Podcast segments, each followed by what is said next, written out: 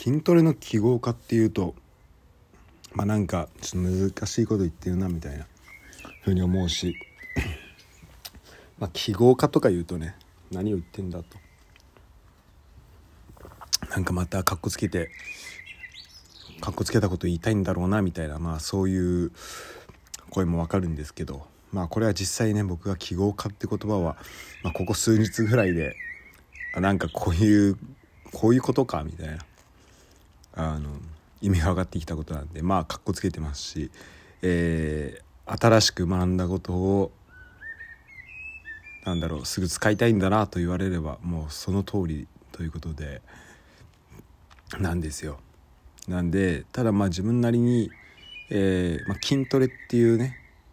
一個の話を通じて、まあ、筋トレというか、まあ、体づくりとか食、まあ、健康的な生活とかフィットネスだよねそこに対して自分がどう思ってるかっていうあのそこと記号化ってことがなんか結びつけられそうなんじゃないかなと思ったからちょっと話してみようと思う思います。で日本だと筋トレとかフィットネスっていうのは結構なんかどんどん注目されてきてるようにここ数年特に感じて結構、まあ、安い値段でジムに通いやすくなったりジムもいろんなとこ行けるよあの場所もねいろいろあるし、えー、そういうのでまあどんどん広がって、まあ、アクセスがどんどんできやすくなってるっていうのはあるしなんか食事もねどんどんコンビニとかがあのなんかトレーニー用のねなんかザバスのプロテインのなんかドリンクプロテインめっちゃ入ったドリンク出したりとかあとなんかサンドイッチとかもタンパク質とか栄養高めのやつを出したりとかっていうのをしていて、えー、なんかどんどんこの、まあ、体づくりとかがどんどんできるように、まあ、進んでいってるのかなっていうふうにはなんだろう、まあ、そういう環境はねすごいあのできやすくはなっているよね今日本は。でコンビニ行ったら本当なんだろう。本当やっぱヘルシーな国だなって改めて思うよね。あのお茶とか、まあ、お茶がなんだろう。そのカテキンとかね水分の動向で、まあ、どれだけ本当に健康にいいかっていうのは分かんないけどまあやっぱ糖分がない飲み物が多いと思うんで日本は。水もそうだしお茶もお茶に糖分がないっていうのが本当にやっぱ日本人としては嬉しいよね。で外国人からしたら物足りないというか、まあ、ずっとなんだろう。えー、特にヨーロッパアメリカとか、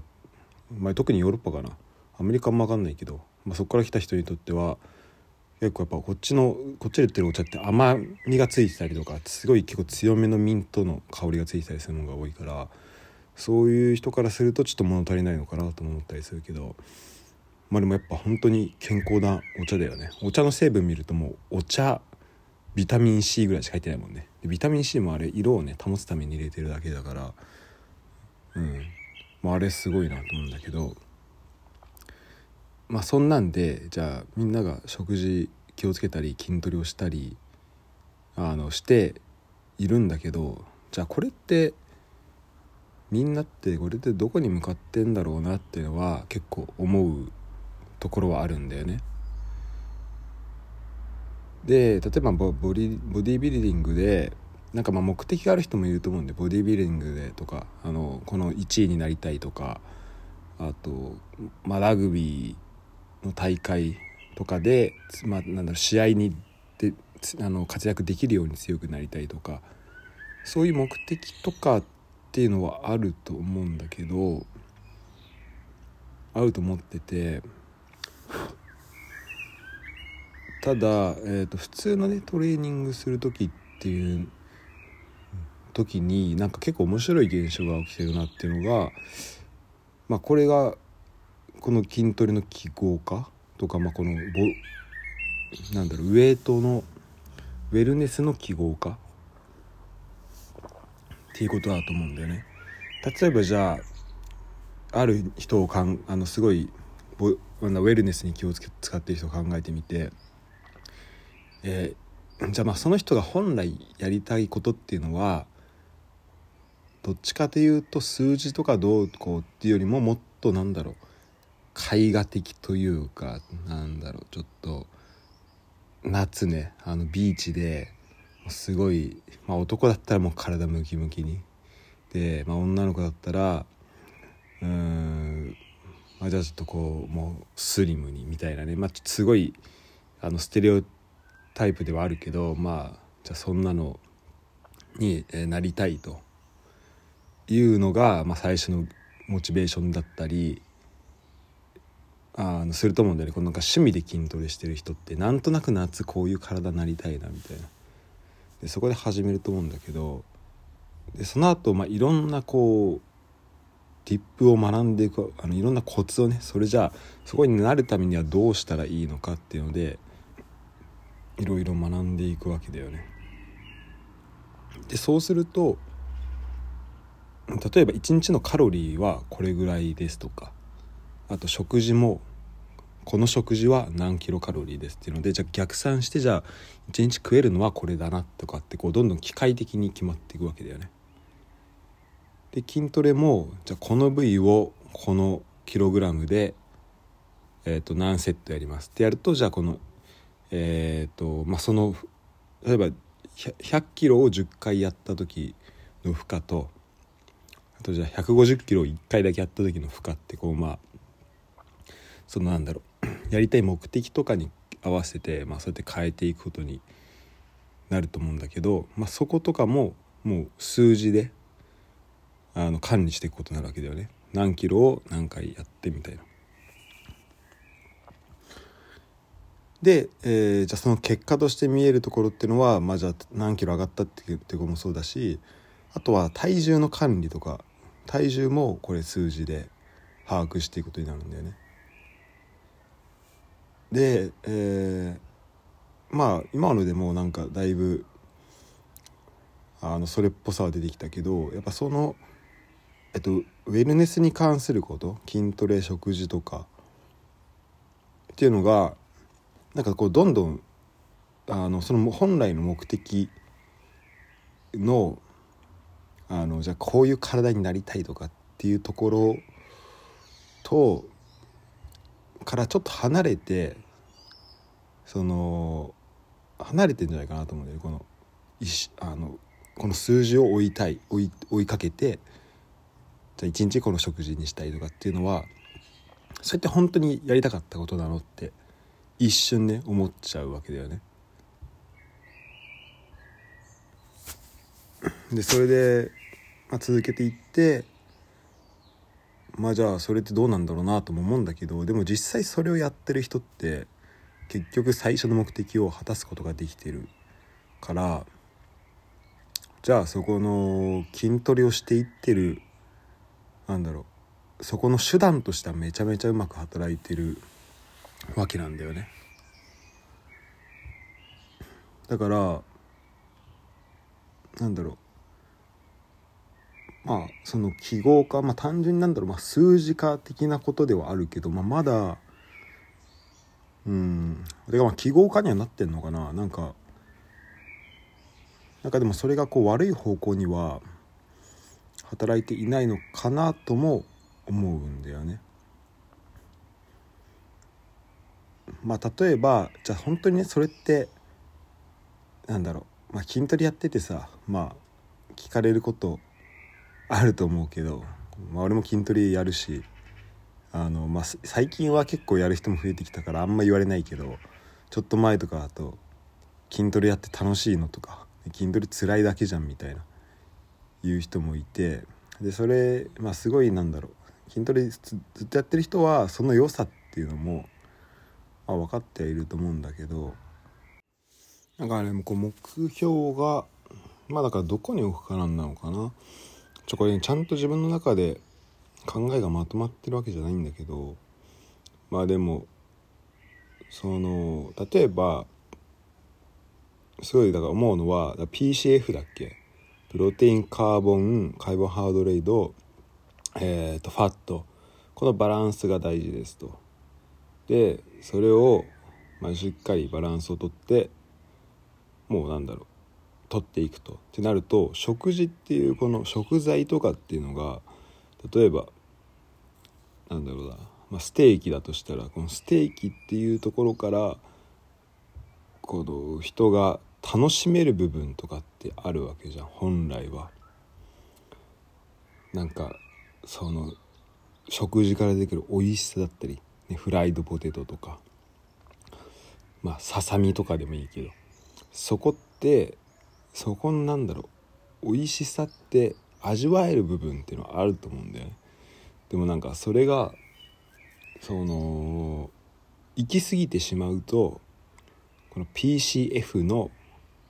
中でじゃあこの食このステーキっていうのがその数字にじゃにしか見えなくなってくるっていうことがあの起こると思うんだよね。でまあ実際俺もデータつけててなんかあのデータと記録つけてて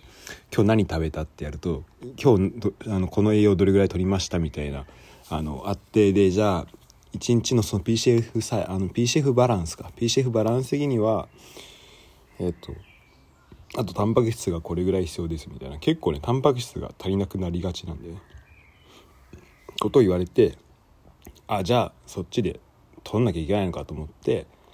特に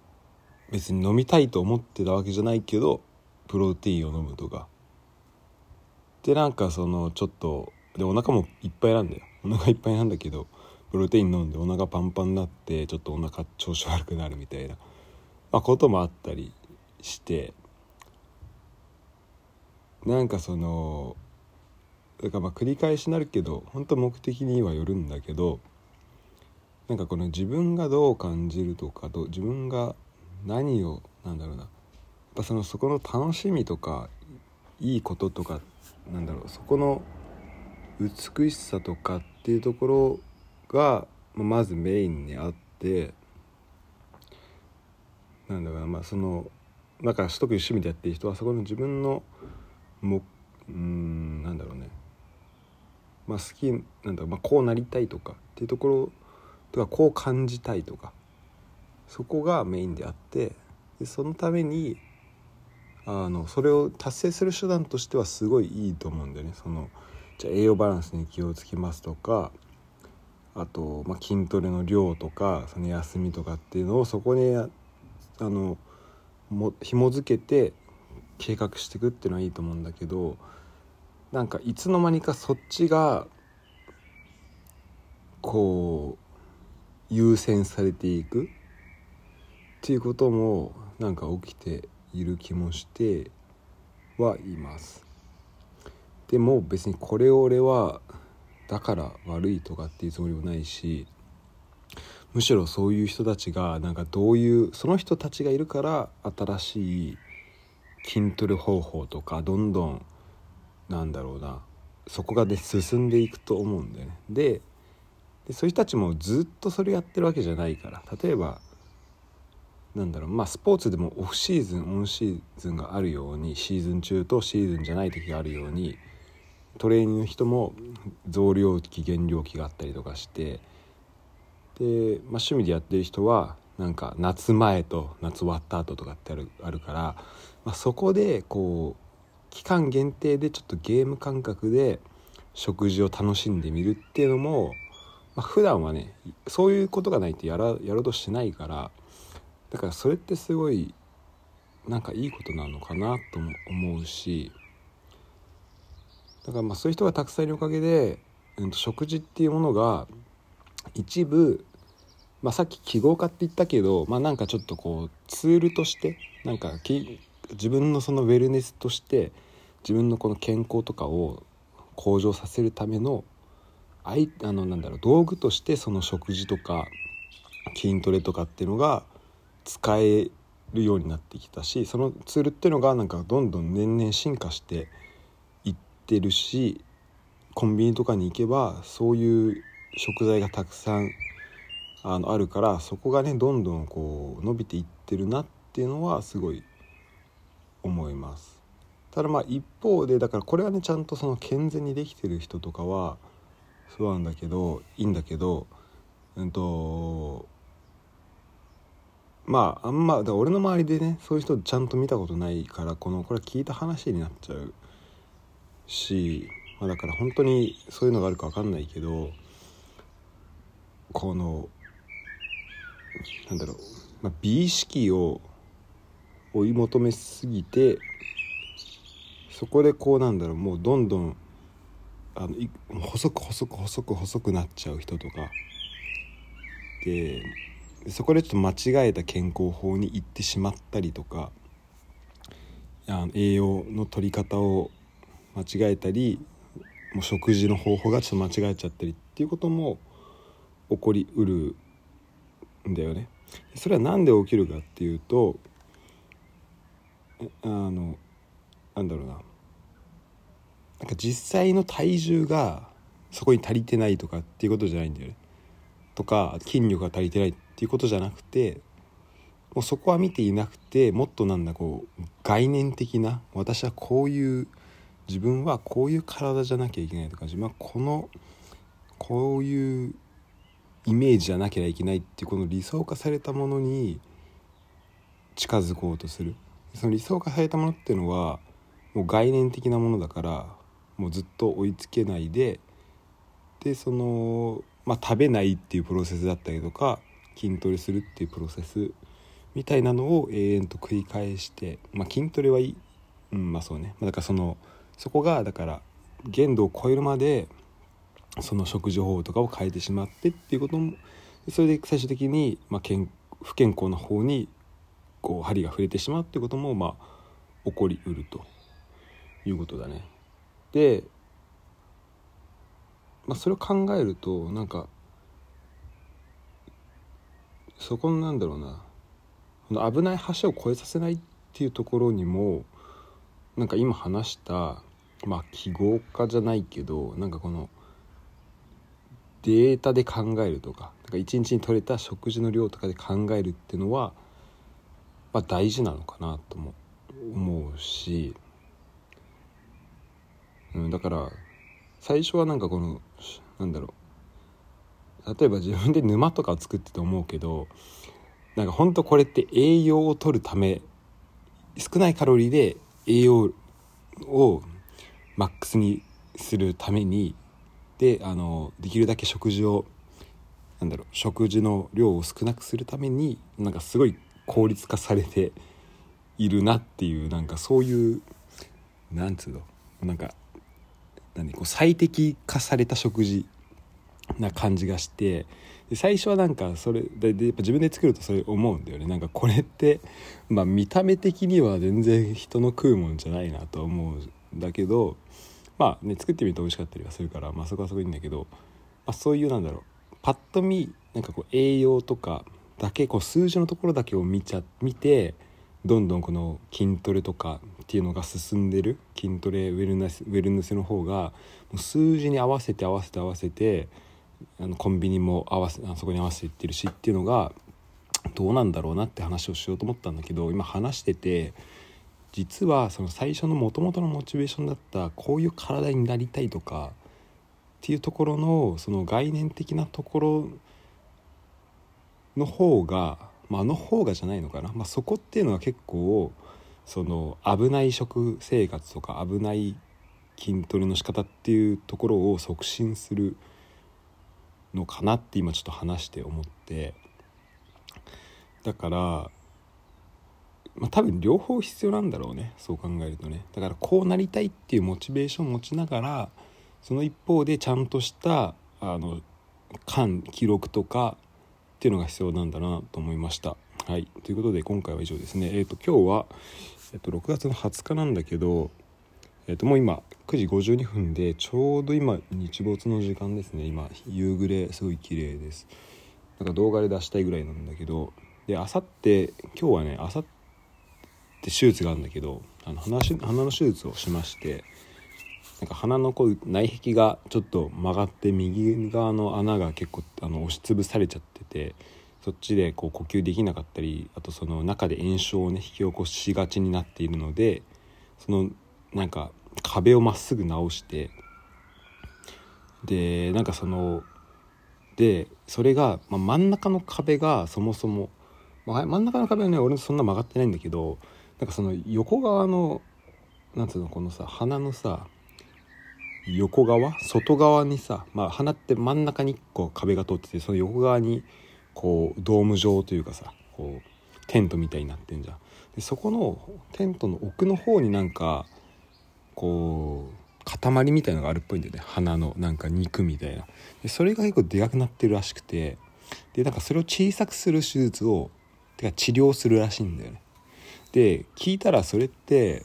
なんかあの切らないんだってその奥のやつをやるには。奥のや奥にあるその肉みたいなのをちっちゃくするには。切らずになんかその振動でブルルってやってあ違うな。あレディオって言ったからあれか。放射線なの？かな。まあなんかちょっとなんかをこう与えてそれでちっちゃくするらしいんだよだからそうなんかでそれでなんか縮むらしいなその肉が。だからちょっとなんかどうなんのかなと思いながらちょっと楽しみ。そこのねその手術をするっていうのが、まあ、手術した後の鼻とかっていうのは楽しみではあるんだけどあなんかその術後術後すぐにねまたねちょっとあのフランスに行かなきゃいけないとかっていうのがあってそのなんか長旅術後23日とかであのパリとか行っても大丈夫なのかなっていうのはちょっと不安では、えあります。ただうん。まあその手術自体もちょっとね思うとこあるんだけどじゃあそれは違う話にしましょうか、えー、最後までありがとうございました。